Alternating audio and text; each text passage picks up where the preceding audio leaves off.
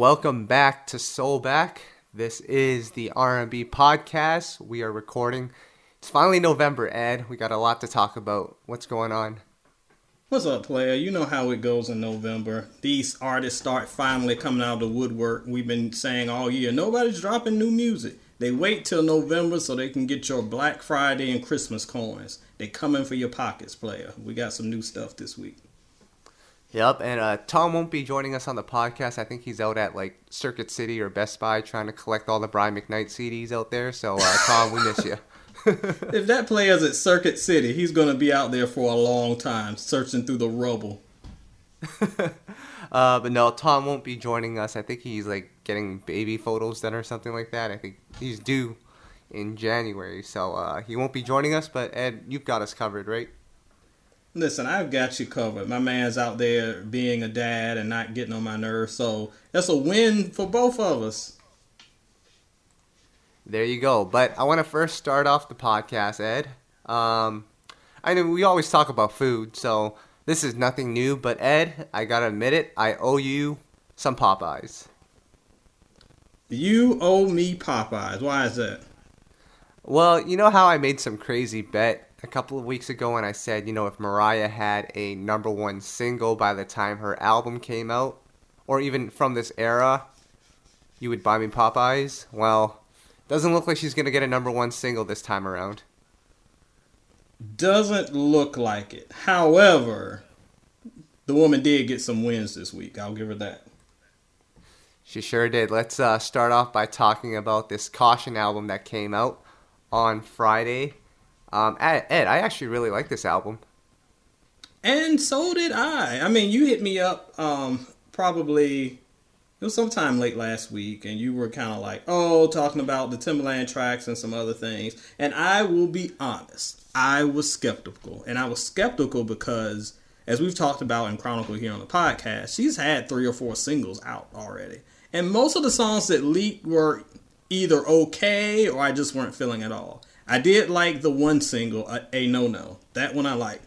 Everything else was just okay.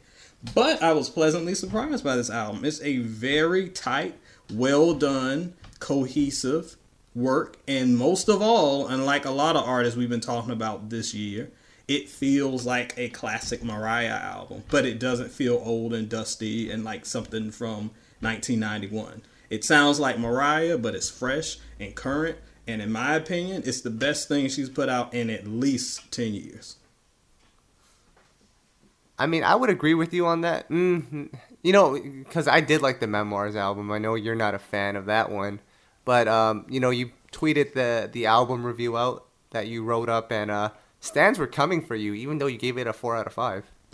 Let me tell you about the stands. The lambs, they do what they do, player. I'm like, as long as you retweet it, you can curse my mama. I don't care. Just retweet it. But yeah, player, let's be honest. And you know your boy is honest if I was honest last week in the, or the last podcast about my man Keith and not being my favorite album that he's put out, and in fact putting out some of the worst songs I've ever heard from him, you know I'm gonna be honest about MC. And the honest fact is, she's been she's not terrible, but some of her work in the past ten years has been quite inconsistent. Some of her live performances have been downright laughable. And that them's the facts. That's your girl, whether or not them's the facts. So I was just pleasantly surprised because I'm here for the music and not the memes and laughs. And what we got was a very solid album. Was it perfect? Lord, no. But what we got was some of her best working years. Yeah, I mean, two points I want to make, Ed. Number one, the song with Slick Rick, Give Me Life. Dude, that song. I mean, I yes. tweeted and said it was like on the level of the roof. I I'm gonna scale that back because that was a little bit of an exaggeration, but that yes, right it there, was. I haven't heard a great Mariah song like that in years. That's what I love about this project, player. You got a song like that. You know, I talked about how I like a no no. I love the Timbaland produced song Eighth Grade. There's just lots of little gems hidden in here that some of the best stuff I've heard from her in a long time. I'm not talking about oh, I'm a Mariah stan, so I'm going to pretend everything she does is flawless, and if you don't get that, then you suck. Just as a critic and a fan of her music from 1991 or two, I'm not talking about somebody that came in the game the Mimi era. I'm talking about the music box Mariah Vision of Love era. I've been through the whole roller coaster. And some of this stuff, that ballad portrait, that reminds me of vintage Mariah. It really feels like a complete look at her career going way back then. And again, it measures up to even some of her best stuff. That's why I love it. Love that Slick Rick joint. And shout out to Ty Dolla Sign for continuing the streak of appearing on R&B albums. I think he's been on every single album this year. So shout outs to Ty. Uh, if we must, he didn't ruin the song, so I'll give him props for that. That's as much as I'll give him. He didn't ruin something this time. And I've noticed Ty Dolla Sign likes to use the the K-Ci ooh yeah on a lot of his songs. So he might be like the next just, member of Jodeci. um, first of all, wash your mouth out with Stoke. How dare you? Secondly, yes, he does love his ooh yeah. Yep. Um, and then with the album, the one thing I will say though, Ed, because I've seen some complaints about it, is that they didn't feel like Mariah was singing, singing on the album. But I felt like with the production in place, she didn't necessarily have to do that. I mean, a lot of Mariah fans they want to hear that, you know, that voice. But I mean, realistically, at this point in her career, she did what she could, and I can't be mad at that. It would be better that she did this than if she tried to force something out that just wasn't there. That's the thing, player. It's all about knowing what you can do. Like we didn't hear any of the crazy octaves on this album, and that's cool because what we heard was good. The you know my argument with your girl Ashanti and some, especially some newer artists, not just her, is they overextend their range. Like do what you do and do it well. Everybody can't be Whitney, so don't try. Because if you do, I'm gonna crack on you when I do your review. So no, just stay in your lane and then things will work out fine. So no, we didn't hear the crazy notes of the past, but she did what she did and she did it so well. Yeah, and shout outs to Gunna. He's a he's uh, appeared on two of my favorite artists projects this year. So he was on the Usher album and now he's on the Mariah one. So he's an artist to look out for, right, Ed? Every time I look out for him, I deduct a star from my album review. So yeah, I'm looking for him. Come on. Uh, but Ed, it's really cool because along with this album, uh, which will probably do fairly well on the charts, she was actually number one on iTunes last week with Glitter. You know, that album came out in like 2001. Not exactly critically acclaimed, although I don't think it's as bad as people make it out to be. But that was number one. They had this whole Justice for Mariah uh, Justice for Glitter actually movement that the Lambs started, and um, yeah, number one on iTunes. That's that's kind of cool. Plan, that's the weirdest thing I've ever seen. Even Mariah seemed confused when I saw the initial tweet from her. She's kind of like, I don't know what's going on, but Justice for Glitter. And everybody started hyping up Glitter and pretending that Glitter was this great album. Player, Glitter was not great. It wasn't a travesty. The movie, that's another discussion. But it is probably my least favorite Mariah album. It's not horrific, but it's not great. Anyway, I don't know where this surge of sales came from, but I will tell you this. I hope you lambs keep the same energy for this Caution album because while you're putting in all your coins for that, you better save some for this new one so you can keep her career up and vibrant. That's all I'm trying to say. can we uh can we give some justice for some of your other uh you know albums that came out that people don't really know about. I know you love that 702 debut. Do we need a justice for that 702 debut album, Ed? yes, we do. Justice for 702's No Doubt album. Justice for No Doubt. Man. Um, and then the last thing I'll say about this whole Mariah release and just this whole movement that's going on, she's received so much positive press this time around because normally during album release time, performance, and tour time, she's getting killed by the media. So I mean, I got to give a shout out to Mariah's team for kind of rebranding her in, in a way to where people just look at her as a legend as she should be. I mean, she just got nominated for uh, the Songwriters Hall of Fame as well. So I think it's time that we give her some props. Well, see, here's the thing, player. And Here comes rant time. If you got beef with it, the lambs know where to find me. Is E.T. Bowser on Twitter. Listen, it kind of goes back to this, and you're in Canada, so thankfully you don't have to deal with this. But this whole ridiculous fake news, the media is evil movement, and the the narrative has been, oh, the media is so against Mariah, they're so unfair, they're so this and that. No, most of the time, in this case, the media was telling the truth. She had some terrible live performances. She had some mediocre albums. She had some sloppy singles. And this time, we get good music. We get good performances. We get viable stuff that proves that she's a legend. Player, you don't get no props from me because of what you did back in the day. You get props on what you have done in the present. And this album proves that her legacy is strong. So that's why I think you're seeing so much positive stuff. Not just because, I mean, of course, you got some weirdos that's jumping on the train, but she has put out some of the best work, and, she, and that we've seen from her in years. She seems vibrant, she seems happy, she seems focused, and I think that's being rewarded with the critics. But in the past, they were hard on her because she was putting out some old bull. So you stay off the bull, you stay off my bad list. That's all I'm saying. Mm-hmm. So along with Mariah Ed, Sade, your girl Sade dropped a new single. Song is off the Yeah. Widows film. The Big Unknown. I think you heard it while you were watching the film.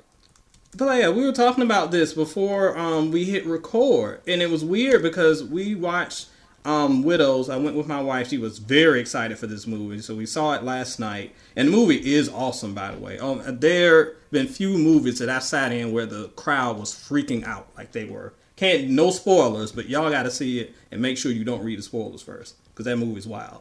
But when the credits rolled, they started playing this Sade song. I was like, I don't know this song. Is this new? Is this like some album cut that I don't remember? But it's Sade. Sade never disappoints. And from what I heard, you know, as I was like gathering up my popcorn and junk as I was leaving the theater, I really liked what I heard. So I need to go and check out the full version. But if you haven't heard it, go check out The Big Unknown. Yep, yep. And Ed Brandy is back with a new single as well, off the Star, you know, the TV show that's going on. All I Need. I know you really like the song. And Ed, I'll be honest with you.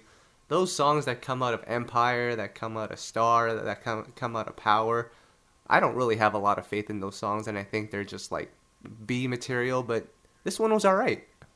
Yeah, most of those songs that come out, especially on Empire, um, I'm like seasons behind on Power and Star. I couldn't get through but one episode of that show. Ugh. But most of the songs that come out are just kind of generic poppy songs. I always call them the American Idol songs because they sound like joints that dudes on American Idol would randomly sing.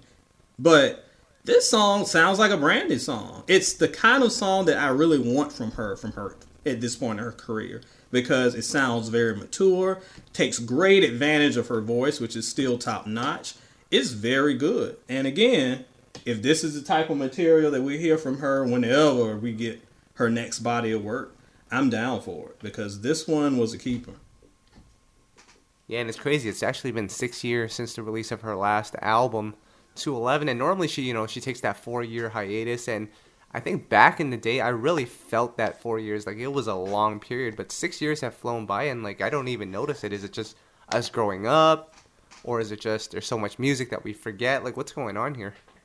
It's it, it's actually both. It's us growing up and getting just like sidetracked by other things that's going on in life with careers and girlfriends and Tom's having babies. Well, he's not having babies, but his wife is. And that's going on. And then the second thing is I've been talking about earlier over on the Soul and Stereo Cipher on Facebook. Go join that if you haven't caught up there. Is music, we're just getting so many album releases at one time. I feel like every Friday there's like four or five new releases. And we're getting bombarded constantly with so much new music that we're distracted. And it's not the gaps that we're used to seeing. Of course, the downfall of that is I feel like music doesn't have time to stick and resonate with us like they used to. So it's easy, like you have to drop something incredible for it to really sit on our consciousness because there's so much, it's easy for it to be disposable. But not surprised really that we've kind of, I wouldn't say we've forgotten about Brandy because we'll never forget about her, but it's easier for her not to be at top of mind when there's just so much other stuff going on. Yep. Shout outs to Brandy. We're expecting that new new album soon. I know she's been in the lab with uh, DJ Camper, so that should be exciting. Um, Ed, I've got some new music news to announce to you and the people. 112, or at least half of it, Mike and Slim are set to release a new album called Tonight. Um, it's gonna be kind of weird without Daron and and Q in the mix. Are you excited about this at all, Ed? Uh, I want to be. You know, I'm kind of. A, I christen myself a 112 stand. Are they even calling themselves 112? Or do they have some I'm- goofy name like 11 or something? I'm not sure. I, it's uh, like it's. I want it to sound like a 112 project. Who knows what it'll sound like? I'm always excited with new music from any of the four guys, so I'll be checking it out. Not sure I would say I'm excited though. Well, I guess curious is a better word. Well, at least one group is still putting out music because TGT, Tyrese, Genuine, and Tank.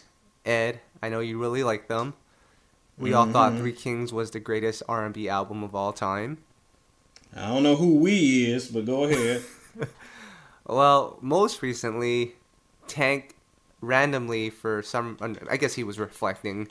He was sad that uh, he let R&B down with the breakup of TGT and he felt like they were supposed to bring R&B back, save it, open up the budgets for R&B acts on major labels, just bring the love and the interest back into the genre.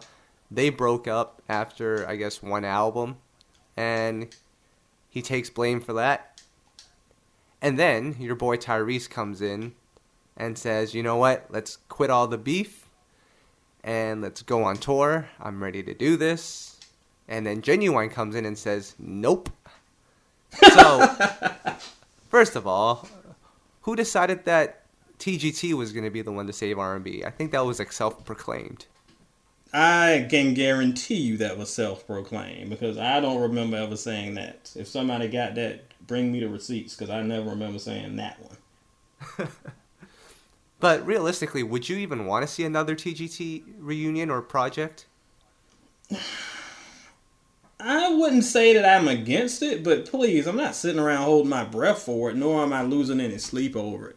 The TGT project, I feel like they hyped up so much that there's no way it could have met expectations. What we got was fine. It was solid. I still play a couple songs from it, but they just hyped it up so much because in their head, and I understand it because hip hop, well not hip hop, R and B was at a point where there was kind of a vacuum. There was no clear leader. So here you got three veterans, proven artists that have done their thing in the past. We're gonna step up and we're gonna do it. And then they tried it, and even they couldn't do it because the landscape is different. And then they imploded and fighting and backbiting. And Genuine probably is the smartest one of the bunch. Is like, I ain't here for y'all bickering. I'm out. So I can't blame him for that. But I would like to hear new music from them if they all got on that same page because we're talking about three talented artists who with with a proven track record. If we gonna get a whole bunch of win wees and stuff, you can keep that so I can save my hard drive from sending it to the recycle bin. Keep that to yourself. But if they want to come together and really, truly, quote unquote, save R and B, I ain't mad at it. Do what you do. But your boy ain't here over here losing sleep. Trust. I'm not gonna lie, Ed. I'm kind of afraid every time Tank puts out a new record. First we had When We, which you know it, it grew on me in the end, but it's not really it's not really what I want to hear from Tank. And then, of course, we have the record with him, Teddy Riley, and Case, which it didn't even sound like Tank on the song. And then we, I want, I, I- have to remind you on this, Ed. He was on a song with Teddy Riley and your boy Keith Sweat, Eeny Meeny Miny Mo. So Tank's track record, pretty much ever since Sex, Love, and Pain, it's been a little shaky. So I don't know if I, I, don't really need it. I don't need another TGT album. First of all, let's get it straight. The song that he was on was not Eeny Meeny Miny Mo because that song was horrific. Although Oh, the song he right, was on right. wasn't that great. Who's your But daddy? Secondly, yes, it was the second worst song. It wasn't the worst song, so Tank upgraded it from the bottom. But my point is this: I'm like you. I'm a little paranoid about anytime I see featuring Tank at this point, or even a Tank track solo because of what we've seen. But again, it's weird because we're in this abusive relationship with these R&B artists. Player, it's just like me and an abusive wife because you remember the good times. You remember when it was cool. You remember when you got all the good happy times. But then we got to deal with the BS, and then just like, huh, I know I'm being abused, but Maybe tomorrow it'll be better, and it's never better. Nope, it isn't. um, I've got some more uh, stuff for you to rant about, Ed, before we get into you know your Boyz II Men discography. Uh, Yes. T Pain, your arch nemesis T Pain. Oh God. Shoutouts to Daniel Bamber, that's our boy. We love you, Daniel. Um, I love Daniel. I T-Pain. don't love Teddy Payne. well, first of all, Ed, T Pain caused quite the controversy on social media. He said that Aaliyah's death overhyped her legacy. I just want to make a quick note that that that bit of that interview was actually from 2015. It just somehow made its way back onto Twitter three years later. But I mean, Ed, this is all yours because you you wrote about it too. You know, I'm gonna say that T Pain isn't necessarily all the way wrong in what he was trying to imply, but obviously, you know, with the internet and everything being clickbait, you could have gotten it misconstrued. But what was your whole write up about? Yeah, and for those who haven't seen it, just roll by soulandstereo.com so you can get the full version because, you know, we'll just break it down here for the podcast. Like you mentioned, I don't know why the internet fights about stuff like that happens and nobody does their research. But when I was writing the piece, I went and actually found the original tweet where this controversy happened, like originated from, and I saw it was freaking 2015. So this is a very old discussion that somehow came back into the public's consciousness. However, if you read the whole interview from T Pain, it's not as bad as the kind of pullout quote says. And the pullout, the kind of in general, what he was trying to say is that Aaliyah has gotten to the point where no one can say if you say anything bad about her, you're going to be flamed and destroyed, and that if you levy any criticism against them, you're an evil Satanist, and right now no one can ever touch her because she's this untouchable thing. So I actually agree with some of that. Some of that. Because it is true. We've talked about stand culture. We talked about the lambs earlier. They're gonna light up my um, mentions again for that, but truth is true. But the point is, a lot of times in this internet culture, it's weird. We have this place where we feel like we have to defend the artists we love, like just unconditionally. We cannot say that they've ever done anything wrong, or they ever had any slight, or they've ever like had any short step. No, they're perfect, and everything they do is five stars. And if you don't believe it, you're an idiot. And that's how Aaliyah fans have gotten because honestly, she's not here to defend herself, so they hold her up as a pariah. That's kind of natural. However, T Pain, that piece of garbage, to say that anybody is ever overrated, he needs to keep his robo mouth shut because he is not the one to speak on that. Because if you look at Aaliyah's legacy, I don't know if I would call her a legend. That's a stretch. But we cannot pro- we cannot discount her track record. Look at what she's done. She number one succeeded at a time where the R&B marketplace was extremely crowded. We talking mid 90s. A lot of these artists y'all on now, player they wouldn't get a blip on the radar if they were around in the mid 90s because it was just legendary track after legendary track after legendary track. For you to make your name, you had to be top flight. And she was able to do that with her first album. Second album, as we all know, history making because it linked her up for the first time with Timbaland and Missy. Now we underestimate their influence now because we've had 20 years to kind of get used to the Timbaland sound. But player, I was here when One in a Million dropped for the first time. I remember everybody's mind being blown by that beat. It was like something from outer space because R&B, the that sound of production didn't exist. Like nothing sounded like that. We're used to the bleeps and bloops and crickets and stuff now, but back then, that was like literally inventing a new category of music. She helped change that. So yes, she that alone gives her pass for status of like top shelf. I mean, of course, you know, we gotta give credit for Timbaland and Missy too because they helped push that. But that team together was unbeatable. And when you look at how that sound has influenced pretty much all the music you hear now, all this atmospheric and moody and uh, sonically, whatever stupid name you want to put on it, R and B noir. All of that kind of just is born from that sound from that one in a million album. So again, that is something when people ask me what's a classic, a classic is something that defines a generation and influences the next generation. Player, that's that album. And then the third album is kind of tricky to even talk about because she passed so soon after it was released. But again, of course, most of its steam came from after she died. Unfortunately, whenever an artist passes, that album kind of pulls a glitter on iTunes and just flies to the top of the charts because fans want to support, and that's part of that. So it's kind of hard to weigh that legacy. But even if you don't count that, and you just count the one, the Million album, and count where she was headed as far as getting into Hollywood and stuff, that woman's legacy is far cry above most other artists in the game right now and most artists in history. She ain't got the best vocals. She don't have the deepest catalog. She wasn't here as long as we wanted her to be. But she has a legacy that you cannot question. Shut no up, T Pain.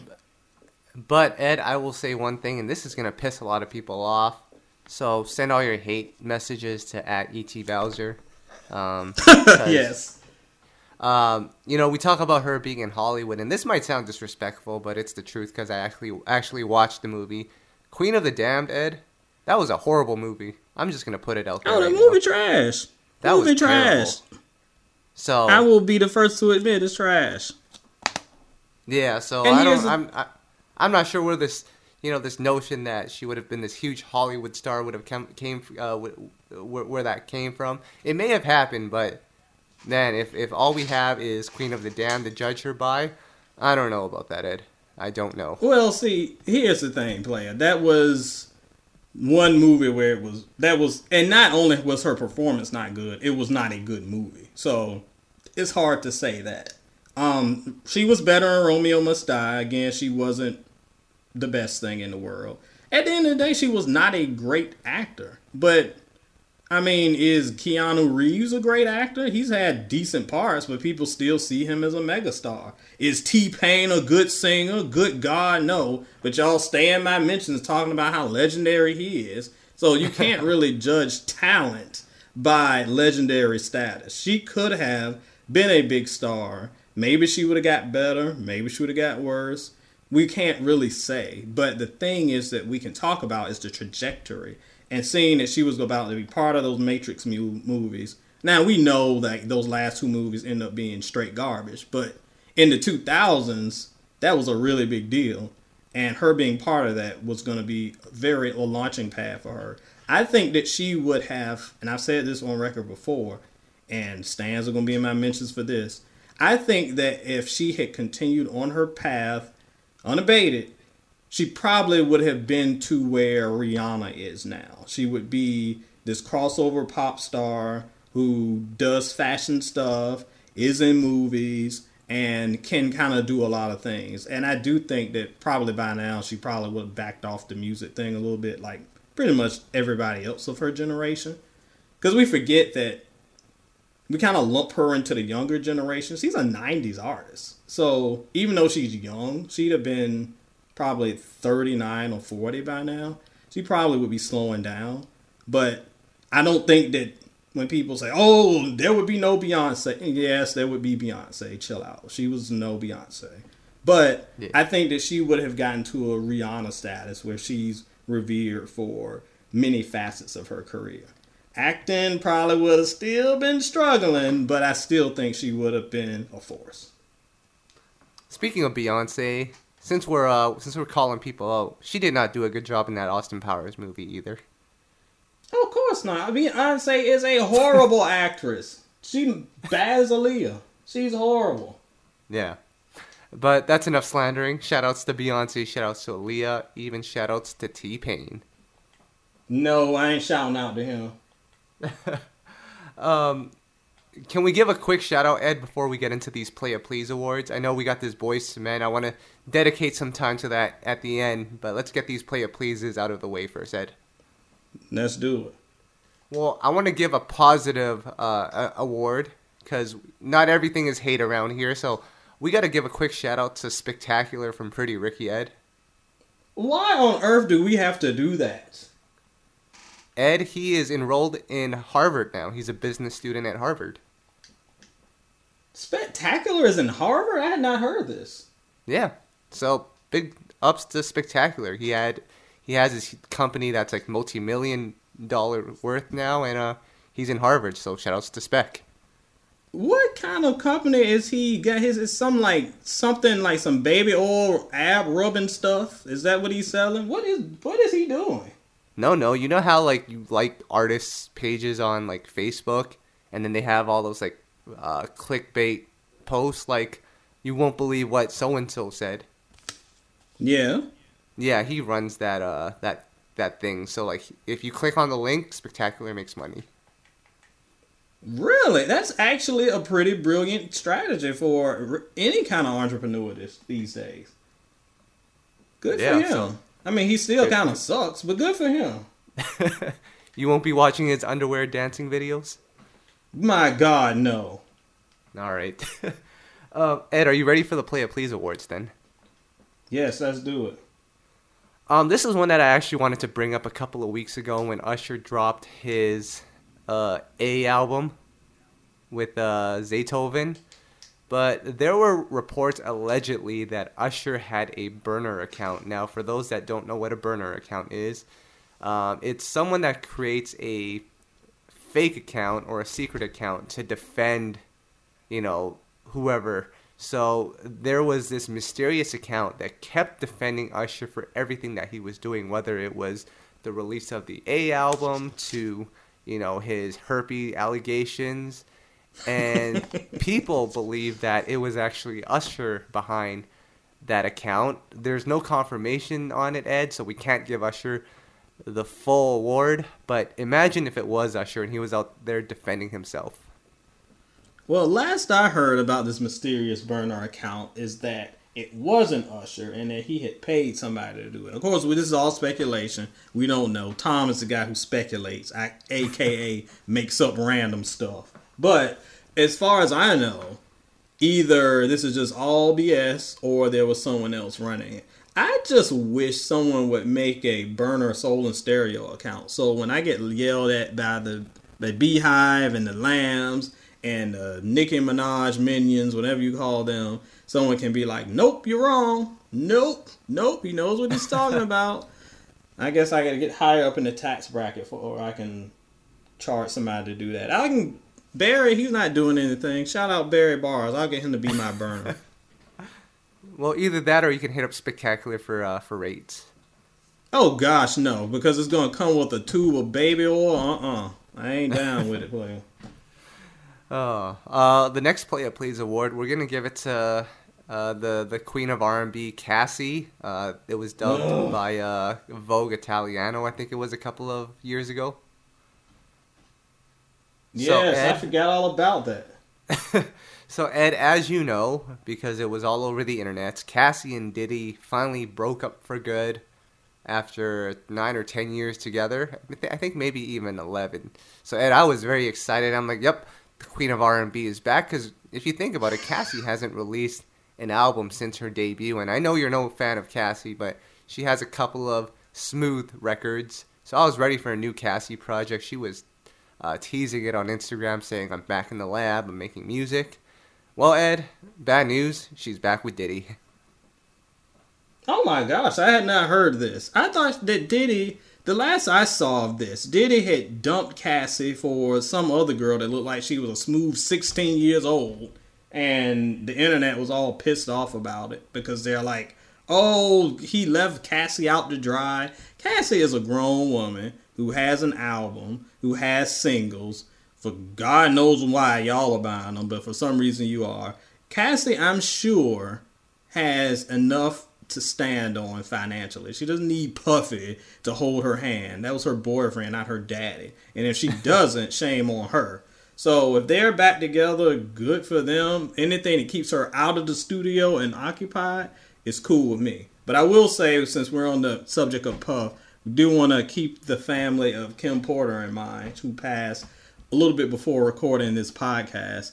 most of my '90s folks know that back in the day, Puffy and Kim Porter were like the Jay and Beyonce of their day. They were the power couple, and Yep. she is the. I think she just had twins. She just had young children, so and she is the mother of Puff's kids. So very sad passing. She was like 46 years old, something like that. So man, you never know. You never know. Yeah. Well, uh, on, on a, a quick note, Cassie and Diddy are allegedly back together.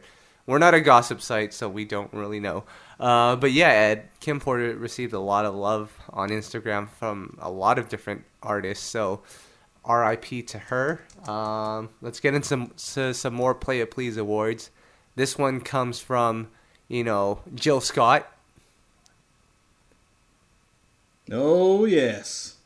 Ed, have you ever given oral sex to uh to a mic? Because that's what she was doing.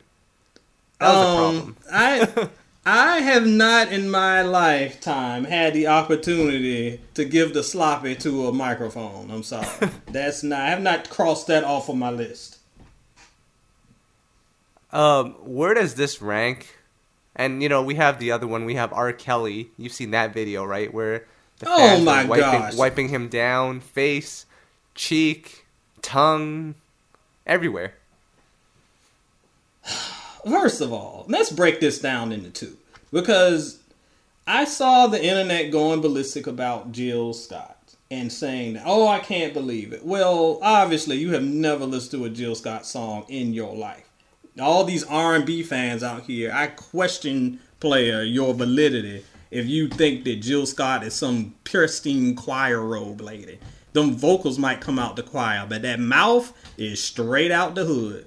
And she stays on her nasty. I mean, that's just her. So her doing that to anybody who really knows Jill Scott isn't a shock. So Jill just doing what Jill does, and Twitter just proving that these R&B fans don't really listen to R&B. Same old, same old there. Now Robert Kelly, the Pied Piper of R&B, up to his old filthy tricks again. I don't know if y'all seen this video, but he's literally like, "Wipe me down," and these random hands and women screaming, like just wiping him. Then he's like, "And wipe my tongue," and they're wiping. It's it's the grossest thing ever. It doesn't help that it looks like they're in the back of a shed somewhere. I'm not even sure if that was a stage, and you don't even see these women's faces. You just see these old lady hands. It is the weirdest thing ever. Why does R. Kelly still exist? Is what I'm trying to figure out.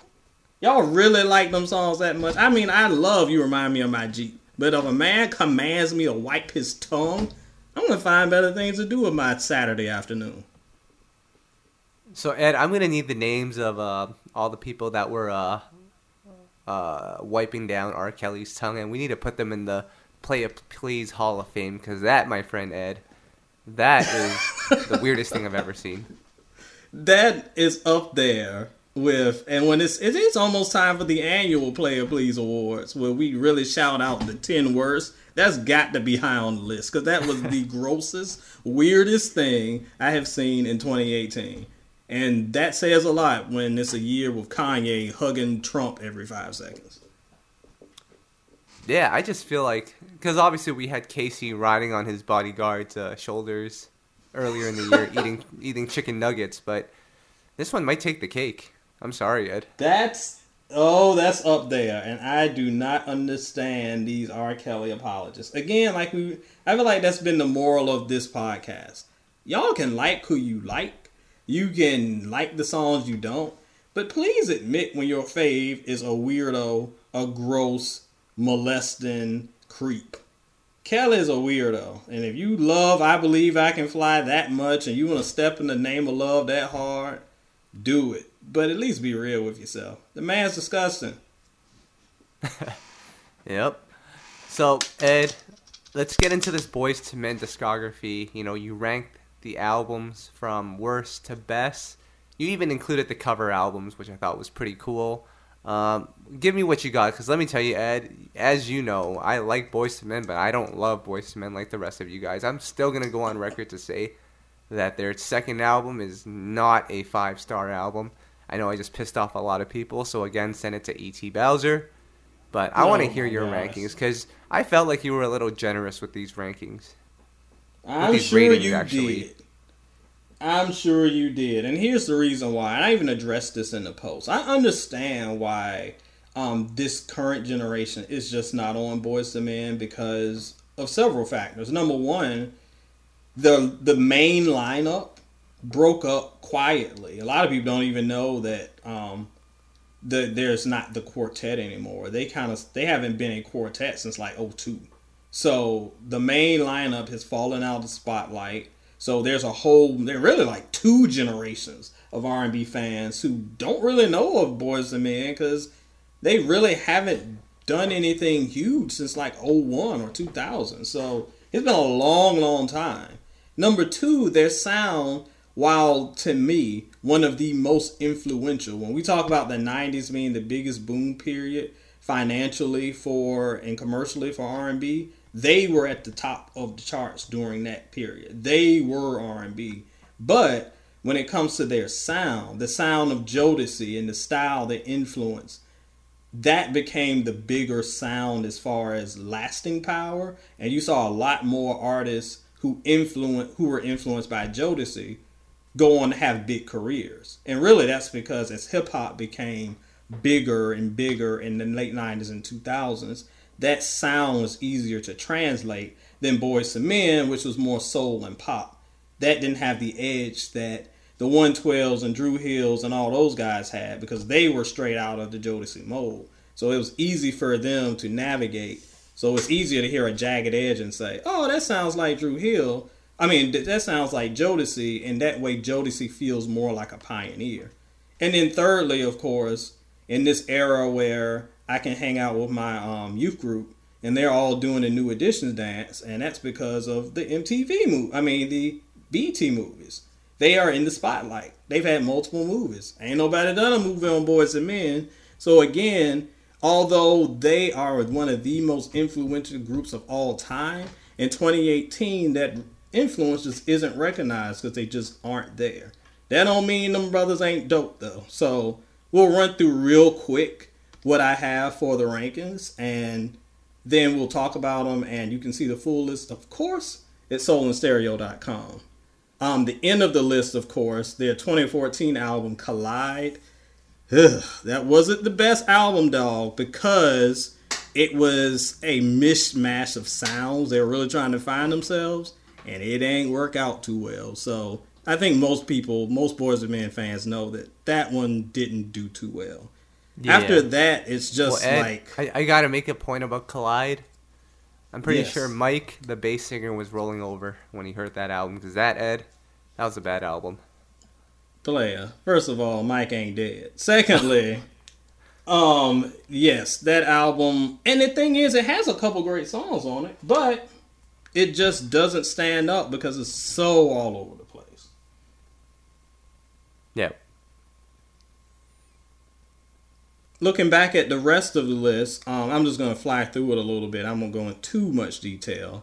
We've got the cover albums. A lot of people don't know that for the past pretty much decade, these dudes have been pumping out album after album after album of covers. And most of those all fall into kind of, kind of the same category. They're okay.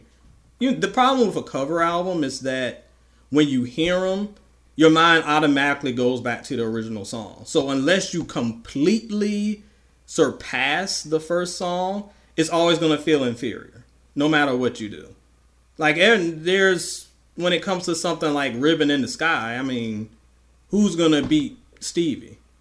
I mean, actually, Intro did a really good cover, but other than that, you're going to be like, man, I want to hear the Stevie song. I don't necessarily want to hear the Boyz II Men version, but it's okay. And that's the issue with cover albums. Most of them, the 2009 album Love, Motown, A Journey Through Hitsville, USA, Under the Streetlight, Throwback, a lot of those albums are okay. To me, Throwback was probably the best of the covers, but eh, they're all just fine.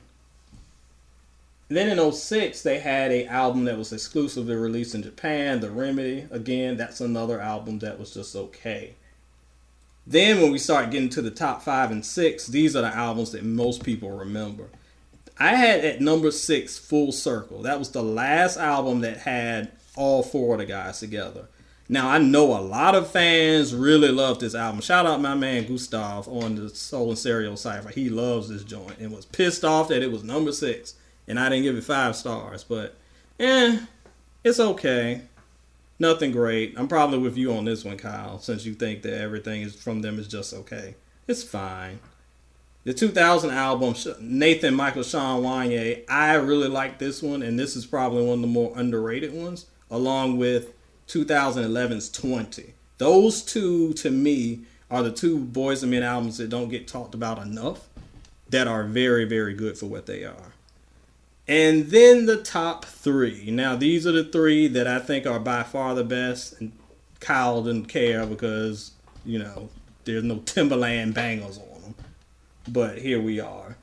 Number three, Evolution, the 97 album. That's the one with the Mama song on it that's played out. I know the Mama song is played out, but the overall album is spectacular. Number two, of course, Cooleyhighharmony, another one of those albums that I don't think we talk about enough on the podcast. For we talk a lot about New Jack Swing and how around the early '90s people were just getting sick of it, kind of like we're dealing with trap right now. That was one of the albums that kind of took the New Jack Swing sound and started doing some different things with it and proved that people were ready for something different. And that's why they stood out because they used that doo wop sound and were able to transition it. And I think that's why that one stood so high above the rest. And of course, number one, no question, is the second album to the one that, for whatever reason, Kyle doesn't think is that great. The only argument I feel like you can have against this album is that so many of the songs are so iconic that they're kind of played out now. At this point, you know, everybody knows the big song. So when you hear it, it's kind of like, uh, I don't want to hear this song. I've heard it a hundred times at my school talent show. Regardless, it's a great piece of work. May be the best album of the 90s. Wow. And that's all I've got to say about that, Ed. Wow. What would you say? The show, the party, the, the after party, the hotel is the best of the 90s? Well, actually, the second half of that album is like six stars. Oh, it's pretty good, but it ain't better than this. Oh, well, let me just say that uh, everyone these days thinks that Jodeci was bigger than Boyz II Men, even though, if you ask my mom, who was like a flat out pop R&B listener, who was the bigger artist, she'll tell you right away that Boyz II Men was infinitely bigger than Jodeci. But Ed, I'm a revisionist, and I'm gonna say Jodeci was massive, way bigger than Boyz II Men. Now, Oh my gosh. Well, you at least listen to the people who were alive during that time. Your mom knows, as we've chronicled before, your mom knows what's up. I don't know why that knowledge wasn't passed to her baby boy, but she knows what's up. Actually, it's kind of interesting. This whole generation thinks that Jodeci was bigger, and you kind of pointed it out earlier, but it is kind of interesting just to see how that all has panned out. I mean, yeah, and it's and you know, there's the whole thing about history being written by the winners. And the fact of the matter is, Jodeci, while we got members of Jodeci riding around on men like camels eating chicken, they're still their legacy as far as influencing current music is just so much bigger than Boyz II Men's right now that it's easy to say that they were the bigger group because they're the group that's a little bit more remembered. But I guarantee you, if in 2019 BET decided to have a boys and Men miniseries, that by the end of 2019, everybody be screaming they're the greatest thing of all time. We saw the same thing with the what was the thing, the Straight Outta Compton movie, where suddenly all of a sudden everybody was like NWA was the greatest ever, and a year before they were like, "Who is DJ Yella?" So it's the masses are easily influenced. Mm-hmm. So Ed, it's time for the soul back track of the day. Um, everyone, if you haven't had a chance, uh, the website Genius did an interview with Mariah. It was like an hour long, and it went through like her writing process, her creative process. I thought that was a very good interview, almost something that we would have done on the website, but you know. um, so the one thing that Ed that she did mention was her favorite song. Um, period. Mariah Carey, her favorite song is "The Roof." Uh-huh. So we're gonna make that the soul back track of the day. Man, look at that. It's funny that her favorite song is one of my favorite songs. And that is a. We talked about in my review how on her song A No No that she's able to take a hip hop sample, flip it, and just make it her own. And she that is the number one song that she flipped when she took that that Mobb Deep joint and flipped it of all those hip hop influenced samples that she's got. That one is probably the best one. My one of my favorite Mariah songs ever. I'm with my girl on that one. Yeah, it's kind of amazing because Shook Ones is like that's a song that you like. You're ready to fight people when you listen to that song. Yes, but she turned it into the smoothest thing ever. Yeah, that was uh that's a legend right there, Ed. So that seems to be it for uh, this week's podcast. What's going on with SoulandStereo.com before we get out of here? Man, player, there is so much going on. As um, we talked about the last podcast, for the month of November, we do what's called blog like crazy. If you've seen any of my posts, you'll see that hashtag, and that's part of a writing initiative that was started by my wife, and she's encouraging bloggers to at least write one post a day. So that means Soul and Stereo has new content up every single day. So it is a ton of new stuff if you haven't checked that out. So we we already mentioned the album review from Mariah. Um, today I posted one from Anderson .Paak, his new album, one of the better ones of the year. We've got a review from Action Bronson. Of course, new love letters, two or three new editions of the love letters. We talked about the T Pain article with Aaliyah. Go see me rant and rave about that. We also talked about the Boyz II Men rankings. We did that. We saw in the past week this passing of comic legend Stan Lee. So I had a article ranking the whole Marvel Cinematic Universe from top to bottom. I talked about five R&B albums you may have missed this year, giving some love to some artists I didn't have time to review, but you need to listen to. I've got a rap version coming out this week, and just tons and tons and tons of content. Y'all are working me into the ground, but I'm loving it. Sounds like you're busy. And then as far as you know, I got Soul. Um, actually, Tom just told me. Uh, so our boy Zeppelin, he's been partnering up with us for this millennials in music um, segment, and he actually just got an interview with Tone Stith, who's one of our favorite Yes. new R and B artists. Someone to look forward to. So we'll probably get that posted on the site too. Uh, we just posted our interview with Keith Sweat. And you know you got a lot of love for that one, so we got to shout out the fans for showing you all that love. You you really held it down there. I mean, Keith felt it felt like Keith was like in sleep mode, but you held it down. So I got to give you props for that. Appreciate that player. Yeah, um, keeps my man, but he didn't seem entirely conscious. He pulled it out near the end, but he was in and out of consciousness. It sounded like for the first half of that. But it's Yeah. all good. I keep telling y'all, I do this for real, for real. I'm not one of these internet dudes, so just another day at the office for your boy. But I appreciate all the love I got for that one. yep, absolutely. And you know, a quick shout out before we get out of he- get out of here to our girl Lachelle Wallace. We haven't heard from her in a minute. I actually spoke to her yesterday. Yeah. Ed. So she What's is she still she's still listening to the podcast. She's still watching the interviews. She's just taking a step back because she doesn't want to fight with the fans anymore on on the internets. So shout outs to you, Lachelle. I can't blame her for that. Shout out to my girl, but yes, fighting with the fans is tiring. But hey, somebody's got to set them straight. I'm looking at my mentions now, and they're mad again. Ugh. The Lamley's gonna comfort you. They still coming for me, dog. hmm All right, Ed. I think that's it for uh, this week's podcast. We're gonna be we're we're cutting close to December, so you gotta get ready for that end year countdown, album of the year. You gotta go through all of that. So, but so you're gonna have to get ready for that. I'm gonna have to get ready for that. And Tom, hopefully he shows up. But until then, Ed, we are out of here. We out. See you later.